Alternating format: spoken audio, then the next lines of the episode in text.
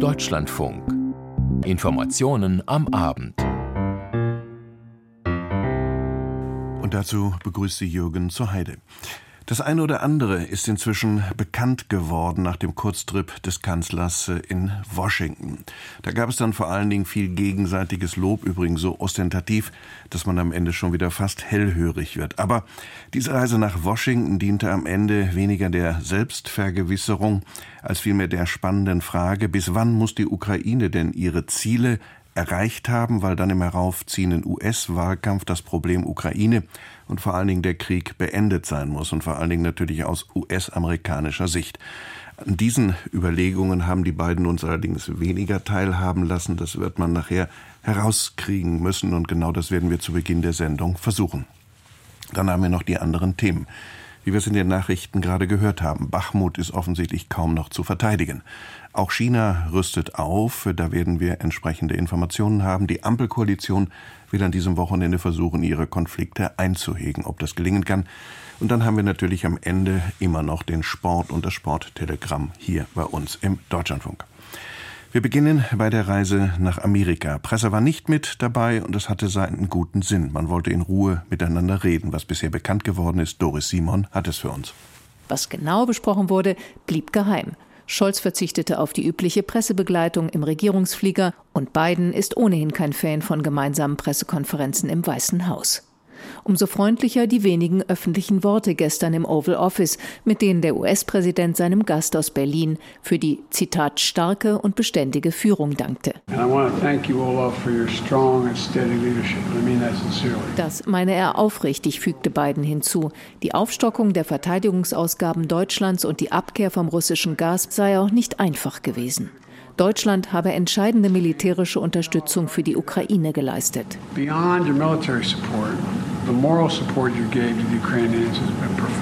Über das Militärische hinaus sei auch die moralische Unterstützung Deutschlands für die Ukraine sehr wichtig und tiefgehend. Das Lob des US-Präsidenten für Deutschlands Engagement kam nach einem schwierigen Abstimmungsprozess über die Lieferung von Kampfpanzern an die Ukraine. Zu Beginn dieser Woche hatte Bidens Sicherheitsberater Jake Sullivan in einem Interview erklärt, die USA hätten einer Lieferung ihrer Abrams-Panzer an die Ukraine nur zugestimmt, weil die Bundesregierung dies zur Bedingung gemacht hätte für ihre Lieferung von Leopard-Panzern. Die Bundesregierung hatte ein solches Jungtim wiederholt dementiert. Gestern demonstrierten Scholz und Biden im Weißen Haus Geschlossenheit. Die transatlantische Partnerschaft sei in einem sehr guten Zustand, sagte Bundeskanzler Scholz dank der Führung des US-Präsidenten. Es sei wichtig gewesen, dass Berlin und Washington nach Russlands Angriff auf die Ukraine gemeinsam vorgegangen seien, sagte Scholz. Nun sei es wichtig, die Botschaft zu vermitteln, dass sie das weiterhin täten und die Ukraine unterstützten, solange es dauere und nötig sei. Präsident Zelensky wünscht sich unter anderem schon lange die Lieferung von Kampfjets. Dies haben sowohl Scholz als auch Biden bislang abgelehnt. Jets sind auch nicht Teil des neuen 400 Millionen Dollar Pakets zur militärischen Unterstützung der Ukraine, das US-Außenminister Blinken gestern ankündigte. Ein weiteres Thema beim direkten Austausch hinter verschlossenen Türen dürfte Chinas Haltung im Krieg gegen die Ukraine gewesen sein. Die Vereinigten Staaten warnen seit Wochen, China überlege, Russland mit Waffen zu beliefern. Sollte es dazu kommen, könnte dies den Verlauf des Krieges erheblich beeinflussen. If China aligns itself with Russia, then it becomes part of that wenn sich China mit Russland verbünde, dann werde China uh, Teil des Problems, sagte Linda Thomas Greenfield, US-Botschafterin bei den Vereinten Nationen in dieser Woche. Noch hätten die USA keine Erkenntnisse, dass sich China bereits entschieden habe, Russland mit tödlichen Waffen zu beliefern. In Washington, wo das Verhältnis zu China parteiübergreifend viel kritischer gesehen wird als in Deutschland und Europa, schreiten Überlegungen über mögliche Sanktionen inzwischen fort. Dazu hat es offenbar auch Austausch mit Deutschland und anderen engen Partnern gegeben. Aber angesichts unterschiedlicher Perspektiven auf China könnte es schwierig werden, eine gemeinsame Linie für Sanktionen zu finden in der Allianz zur Unterstützung der Ukraine. Deshalb hofft nicht nur die Bundesregierung, dass die Warnungen an Peking aus vielen Ländern des Westens Wirkung zeigen und China von Waffenlieferungen absieht. Soweit der Bericht von Doris Simon. Wir gehen nun ins Kriegsgebiet selbst. Die Lage in Bachmut bleibt einigermaßen schwierig und es ist eine sehr harmlose und wahrscheinlich dem Frontverlauf dort nicht gerecht werdende Formulierung. Alles, was wir bisher hören, ist, dass die russischen Truppen und ihre Verbündeten immer weiter vorrücken und dass die Verteidiger kaum noch die Möglichkeit haben, die Stadt oder was davon übrig geblieben ist, zu verteidigen. Die Lage ist mehr als schwierig. Das ist das eine auf dem Schlachtfeld. Auf der anderen Seite stehen natürlich auch Fragen nach den Kriegsverbrechen Verbrechen und wie man sie denn möglicherweise aufarbeiten kann, immer noch im Vordergrund. Andrea Bär. Henadi Mazepa und Natalia Ischkova sammeln Brennholz in den zerschossenen Ruinen von Bachmut, begleitet von ihrem schwarzen Hund und einem Team der Nachrichtenagentur AP. Es ist gut, jetzt haben wir wenigstens Holz zum Heizen. Die Nachbarn lassen uns das Holz nehmen. Aber was bleibt uns übrig? Wir bekommen keine Rente, wir sind krank und für Medikamente haben wir kein Geld. Die beiden Alten gehören zu den schätzungsweise 4.000 bis 5.000 Zivilisten, die nach Angaben der Gebietsverwaltung von Donetsk noch im umkämpften Bachmut sind. Die Situation sei extrem schwierig, aber das ukrainische Militär verteidige Bachmut weiter, so der Chef des Nationalen Sicherheitsrats des Präsidenten Präsidenten Oleksiy Danilov im ukrainischen Fernsehen. In Lviv begann unterdessen eine dreitägige internationale Konferenz zu Kriegsverbrechen und Verbrechen gegen die Menschlichkeit durch Russland und Angehörige der russischen Armee. Hochrangige EU-Vertreter, Justizminister, Expertinnen und Experten für Völkerrecht und internationales Strafrecht nehmen daran teil. Präsident Volodymyr Zelensky sagte zum Auftakt, das zentrale Thema all dieser Treffen und der Konferenz hier in Lviv ist Verantwortung. Die Verantwortung Russlands und seiner Führung für Aggression und Terror gegen unseren Staat und unser Volk. Wir tun alles dafür, dass es dem Internationalen Strafgerichtshof gelingt, russische Kriegsverbrechen zu bestrafen und dass unsere nationalen Strafverfolgungs- und Justizbehörden gerechte Strafen sicherstellen für alle russischen Mörder und Henker. Der Krieg gegen die Ukraine begann 2014, doch alleine seit dem Beginn der russischen Großinvasion hat die Generalstaatsanwaltschaft rund 70.000 solcher Verbrechen registriert. Die Zahlen liegen höher, da entsprechende Informationen aus den russisch besetzten Gebieten der Ukraine fehlen. Es geht unter anderem um sexualisierte Gewalt, Folter, willkürliches Gefangennehmen und Töten von Zivilisten oder die systematische Zerstörung von Infrastruktur als Instrument gegen die Bevölkerung. Auch Verbrechen gegen ukrainische Kriegsgefangene gehören dazu. Generalstaatsanwalt Andriy Kostin gab bekannt, dass der Internationale Strafgerichtshof demnächst ein Büro in Kiew eröffne. Wir Ukrainer kämpfen zwei Kämpfe. Der erste ist der Kampf um unsere territoriale Integrität, um unsere Unabhängigkeit und Freiheit. Der zweite ist der Kampf um Gerechtigkeit. Das ist der Kampf gegen alle russischen Kriegsverbrecher, gegen den russischen Terrorstaat, um alle an Kriegsverbrechen Schuldigen vor Gericht zu bringen. Kostin wiederholte die ukrainische Forderung nach einem Sondertribunal für Verbrechen und Kriegsverbrechen, vor dem er auch Russlands Präsidenten Wladimir Putin sehen möchte. Ohne Putins Angriffsbefehl zur großen Invasion müssten auch Henadi und Natalia in Bachmut nicht um ihr Leben bangen. Lebensmittel zu bekommen ist schwierig und nur einmal im Monat kommt humanitäre Hilfe. Wir haben keinen Strom, kein Wasser, kein Gas. Einfach nichts. Gas, Wasser oder Strom, das habe keiner der verbliebenen Zivilisten mehr in Bachmut, sagte Vizebürgermeister Alexander Marchenko am Samstag der BBC. Es gäbe Straßenkämpfe in der Stadt und nicht ein einziges Gebäude sei heil geblieben. Soweit der Bericht von Andreas Beer. Abgesehen von dem menschlichen Elend des Krieges äh, bringt der Krieg etwas anderes. Überall steigen die Rüstungsausgaben. Das 2-Prozent-Ziel war gestern und der ein oder andere Staatenlenker fordert inzwischen schon mindestens 3 Prozent müssten es oder sollten es doch sein. Auf jeden Fall die Aktienkurse der Rüstungsfirmen, sie schießen schon einmal durch die Decke. Das ist nicht nur im Westen so, auch in China zum Beispiel will man die Rüstungsausgaben weiter steigen. Und das in einem Land, wo man nicht gerade wenig bisher ausgegeben hat. Einzelheiten dazu von Benjamin Eisel. Die chinesische Staats- und Parteiführung verteidigt, dass sie immer mehr Geld fürs Militär ausgibt.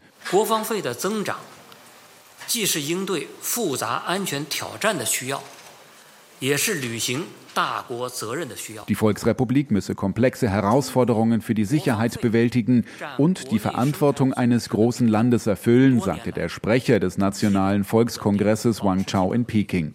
Die Steigerungen der vergangenen Jahre seien moderat und angemessen gewesen. Der Volkskongress tagt ab morgen für rund eine Woche. Am ersten Tag gibt die Staats- und Parteiführung für gewöhnlich bekannt, mit welchem Wirtschaftswachstum sie fürs laufende Jahr rechnet und was sie fürs Militär ausgeben will. Chinas Verteidigungshaushalt ist in den vergangenen Jahren immer stärker als die anderen Haushaltsausgaben gestiegen, im Vorjahr um 7,1 Prozent. Experten erwarten in diesem Jahr einen ähnlichen Zuwachs. China hat nach den Vereinigten Staaten den zweitgrößten Militäretat weltweit. Chinas militärische Modernisierung sei keine Bedrohung für andere Länder, so der Sprecher weiter. Die Steigerung der Militärausgaben wird international kritisch gesehen. China baut seine Präsenz im südchinesischen Meer aus und droht Taiwan regelmäßig mit Krieg. Die Staats- und Parteiführung betrachtet die demokratisch regierte Insel als eigenen Landesteil. Die US-Regierung hat sich zudem vor kurzem besorgt gezeigt, China könnte Russland Waffen liefern, die das russische Militär dann in der Ukraine einsetzen könnte.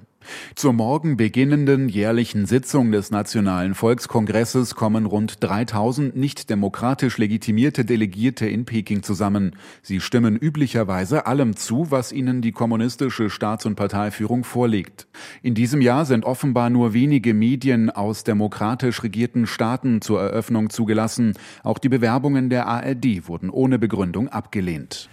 Sie hörten Benjamin Eisel. Morgen trifft sich das Bundeskabinett in Meseberg, in diesem Schloss oder besser in diesem Herrenhaus. Da treffen, so trifft sich die Regierung ja traditionell, um neue Impulse für die Arbeit zu geben. In diesem Jahr erscheint das besonders nötig zu sein, denn an Konflikten mangelt es nun weiß Gott nicht.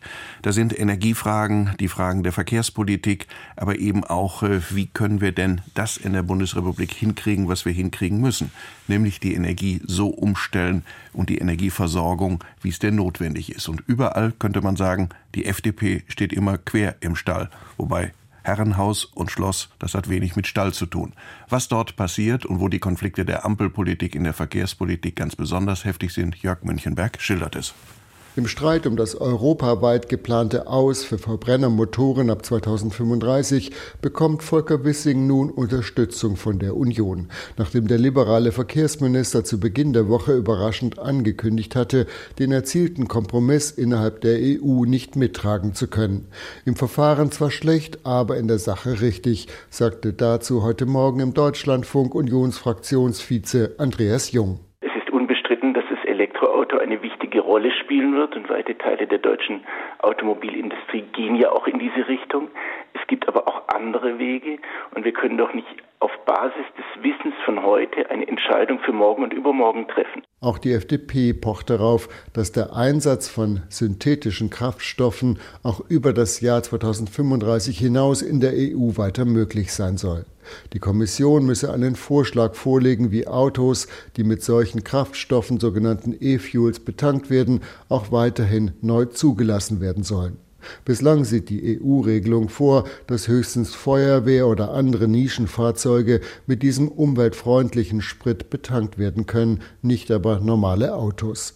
Die Produktion von E-Fuels ist sehr teuer und deshalb nach Meinung vieler Experten für den Massenmarkt kaum geeignet. Doch die FDP pocht auf Technologieoffenheit.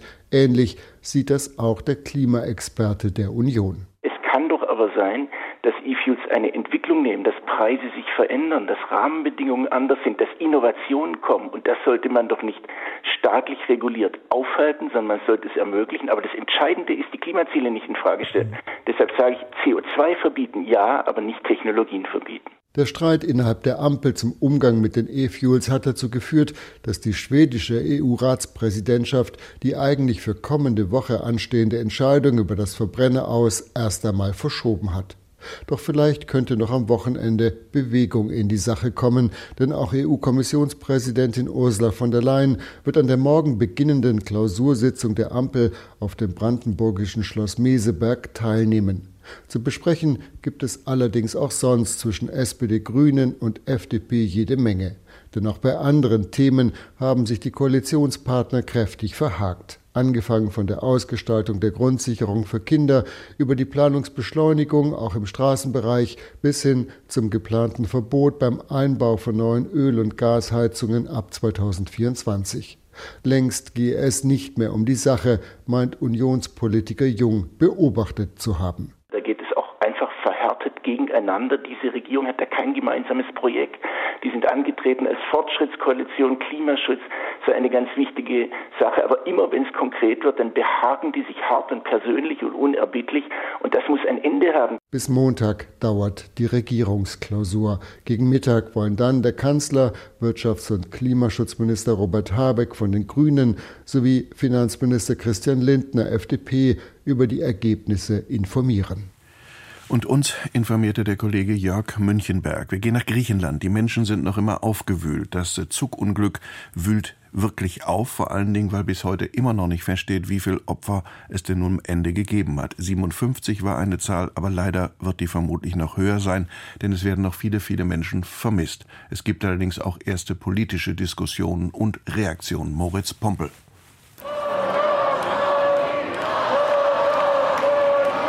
Mörder! Mörder!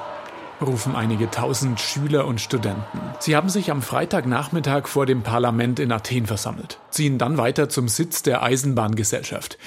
Es ist einer von vielen Protesten im ganzen Land. Die Protestierenden fragen sich, wie konnte es zu einer solchen Katastrophe kommen? Und sie fordern Aufklärung. Rückblick. In der Nacht von Dienstag auf Mittwoch prallen kurz vor Mitternacht zwei Züge frontal aufeinander. Ein Intercity von Athen aus auf dem Weg nach Thessaloniki mit rund 350 Menschen an Bord und ein Güterzug. Auf Höhe der Stadt Larissa sind sie beide zeitgleich auf einem Gleis unterwegs, obwohl es dort zwei Gleistrassen gibt. Videoaufnahmen einer Überwachungskamera zeigen eine grelle Explosion in stockdunkler Nacht. Ein Passagier, der das Unglück in einem der hinteren Waggons überlebt hat, berichtet, wir haben einen lauten Knall gehört. Alles ist umhergeflogen. Dann gab es Panik, überall Kabel, Feuer. Es hat sofort angefangen zu brennen, als unser Waggon umgestürzt ist. Die Rettungskräfte finden zwei völlig ineinander verkeilte Züge vor, müssen sich mit schwerem Gerät, mit Spürhunden und mit Kränen vorarbeiten. Mehrere Waggons des Personenzuges sind von den Gleisen geschleudert worden und liegen neben der Bahnstrecke. Nach einem Feiertag in Griechenland waren viele und gerade junge Menschen von Athen aus nach Thessaloniki unterwegs, auf der wichtigsten Zugstrecke des Landes. Verletzte und Tote kommen unter anderem in das Krankenhaus in Larissa. Teilweise können nur DNA-Tests Aufschluss über die Identität geben. Vor dem Krankenhaus warten verzweifelte Angehörige auf Neuigkeiten. Ein Mann vermisst seine Schwiegertochter. Sie ist weder unter den Verletzten noch unter den Toten. Wer auch immer etwas weiß, bitte meldet euch bei uns. Der Verantwortliche für den Streckenabschnitt hat inzwischen seine Schuld eingeräumt. Er hatte die beiden Züge zeitgleich auf die Strecke geschickt. Griechenlands Ministerpräsident Kyriakos Mitsotakis spricht von einem tragischen menschlichen Fehler. Doch der Anwalt des Beschuldigten sagt, wir sollten nicht nur auf den Baum schauen, weil dahinter steht ein ganzer Wald. Auch Griechenlands Eisenbahner werfen den Verantwortlichen jahrelange Versäumnisse vor.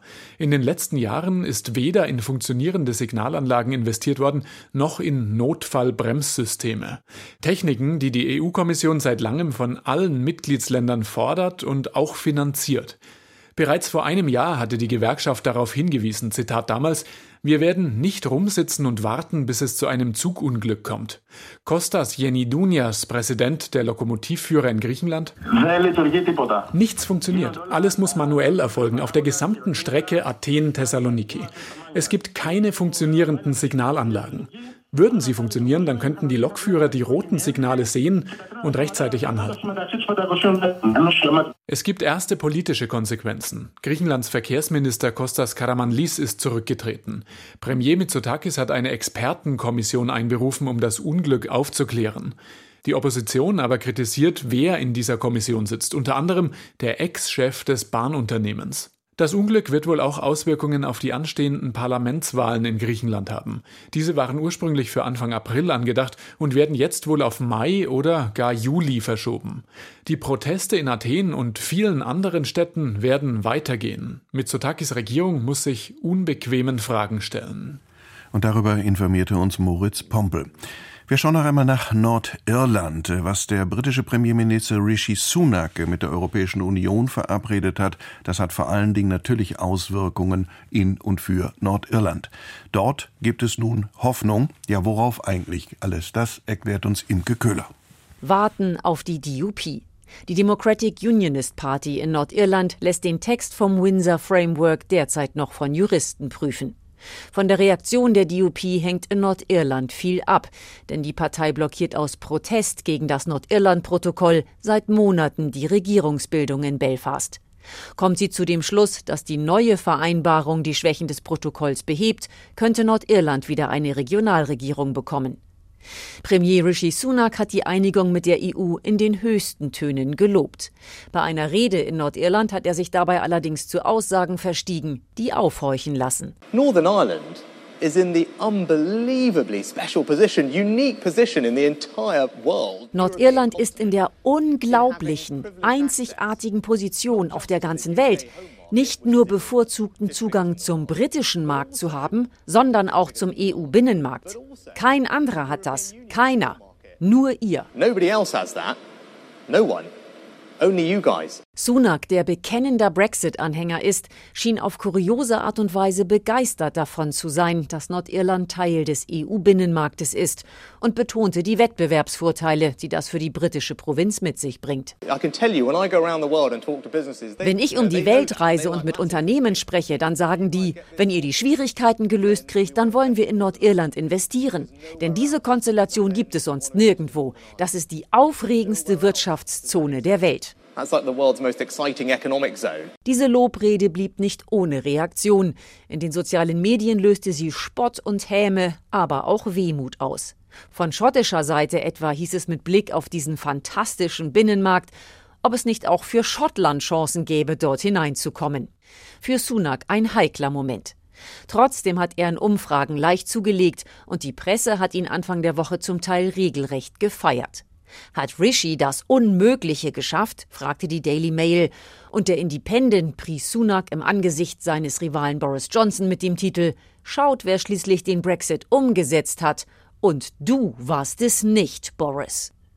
Boris Johnson gilt als Gegner von Sunak, als einer, der im Hintergrund versucht, Unmut über den amtierenden Premier zu schüren, um selbst noch einmal auf den Chefsessel zu kommen.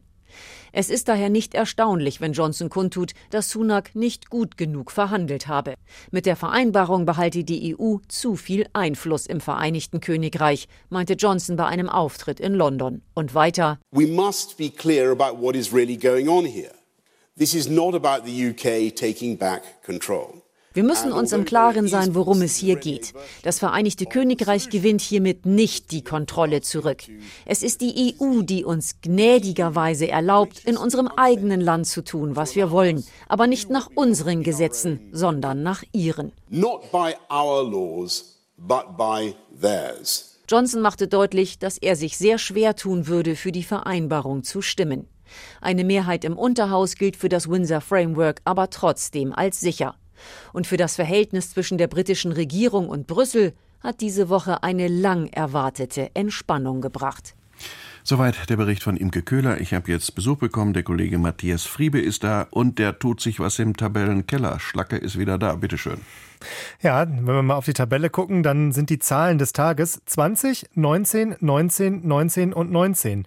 Das sind nämlich die Punktestände der letzten fünf in der Tabelle. Von Rang 15 bis 18 sind alle jetzt punktgleich nach diesem Spieltag. Das liegt auch daran, dass Schalke heute im Ruhrpott-Duell mit 2 zu 0 in Bochum gewann. Stefan Kausen. Schalke 04 ist nicht mehr Tabellenletzter. Der 2 zu 0 Auswärtssieg in Bochum war verdient. Die Bochumer sind nun ganz unten. Sechste Niederlage in den letzten sieben Spielen.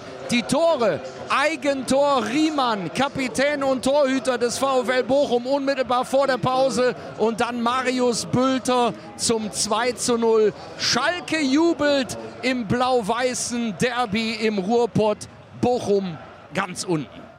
Schalke schließt damit auch zu Hoffenheim auf, heute 0 zu 1 in Mainz. Weiter Punkte gut machte im Tabellenkeller der FC Augsburg. Als 13. sind die Augsburger jetzt schon acht Punkte vor den Abstiegsrängen nach einem 2 zu 1 heute gegen Werder Bremen, das Florian Eckel gesehen hat. Der FCA gegen Werder mit dem Frühstart. Sechste Minute, langer Schlag vorne rein. Dion Bayo versenkt den Ball mit links im Fallen aus 12 Metern, rechts unten im Bremer Tor. Werder danach besser, gleicht in der 16. Minute aus. Bittenkurt flankt von rechts. Augsburg-Keeper Gikiewicz lässt den Ball fünf Meter vor seinem Tor durch, weil er von Abwehrspieler Rovileo irritiert wird. Jens Day köpft aus einem Meter das 1 zu 1 der Halbzeitstand. Den Wiederbeginn verschlafen die Bremer erneut. 46. Minute. Augsburg spielt schnell nach vorne. Demirovic liegt quer auf Arne Meyer. Der schiebt den Ball aus 10 Metern vorbei an Torwart Pavlenka. Beide Teams danach mit guten Chancen. Werder drückt in der Schlussphase auf den Ausgleich. Aber Augsburg verteidigt mit viel Leidenschaft und Keeper Gikiewicz bleibt ohne weiteren Patzer. Der FCA gewinnt mit 2 zu 1 gegen Bremen. Oben in der Tabelle verpasst Union Berlin zumindest für ein paar Stunden wieder mit dem FC Bayern gleichzuziehen. Vom 0 zu 0 gegen den 1. FC Köln meldet sich Jakob Rüger. Der erste FC Union mit einem richtig guten Start, zwei guten Abschlussmöglichkeiten, aber dann fand Köln besser in die Partie. Die verflachte dann zunehmend und so ging es torlos schon in die Pause. Im zweiten Durchgang hatten beide Trainer dann einiges angepasst. Und dann kam sie, die große Chancenflut der Kölner Unionskeeper Frederik Rönno parierte gegen Lindenmeiner, Dejan Ljubicic und Steffen Tigges. Am Ende konnten die Kölner kein Tor erzielen. Der erste FC Union bleibt auch im dritten Spiel in Folge ohne Sieg und die Kölner warten weiter auf den zweiten Auswärtserfolg in dieser Saison nach dem 0 zu 0 zwischen dem ersten FC Union und dem ersten FC Köln. Und noch ein 0 zu 0 gab es nämlich zwischen Mönchengladbach und Freiburg. Aktuell spielen der VfB Stuttgart und der FC Bayern München. Auch hier nach fünfeinhalb Minuten noch keine Tore. Willkommen zum Wintersport. Vorletzter Tag bei der nordischen Ski-WM in Planica mit einem erneuten Gold für Gastgeber Slowenien ist gerade der Teamwettbewerb im Skispringen zu Ende gegangen. Edgar Endres live vor Ort. Das deutsche Team am Ende auf Rang 5. Mehr war heute nicht drin? Ja, eigentlich schon ist mehr drin mit dieser Mannschaft, mit Markus Eisenmichler, Konstantin Schmid, Andreas Wellinger, Karl Geiger. Aber nur Karl Geiger kann eben heute abliefern mit zwei richtig guten Sätzen. Im Finale schafft er noch einmal 135,5 Meter. Allerdings heute Problemkinder Andreas Wellinger und Konstantin Schmid, die hatten nicht liefern können. Und bei Markus Eisenmichler verzockt sich Stefan Horngacher ein bisschen. Verkürzt bei ihm im Finale die Anlauflücke um zwei Positionen. Damit muss Eisenmichler eine bestimmte Weite liefern. Bayern, die verpasste um einen Halbmeter. Es gibt keine Bonuspunkte und damit verschenken die Deutschen da auch wichtige Meter. Am Ende ein enttäuschender fünfter Platz für den Titelverteidiger. Wie verlief denn der Tag bei der Weltmeisterschaft bisher insgesamt?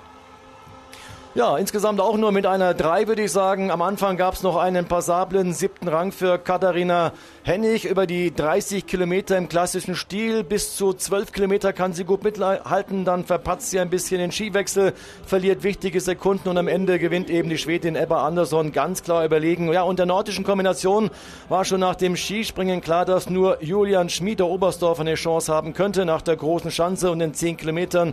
Sechster Platz, einigermaßen im grünen Bereich, aber die restlichen Plätze 14 und 16 für Vince Geiger und Johannes Ritzek auch eher enttäuschend. Und nach dem Rennen gibt dann auch noch Erfolgstrainer Hermann Weinbuch seinen Rücktritt bekannt nach Ende der Saison. Also kein so richtig schöner Tag für die deutschen nordischen äh, Mannschaftskollegen und Kolleginnen, aber insgesamt waren es hier hervorragende Weltmeisterschaften.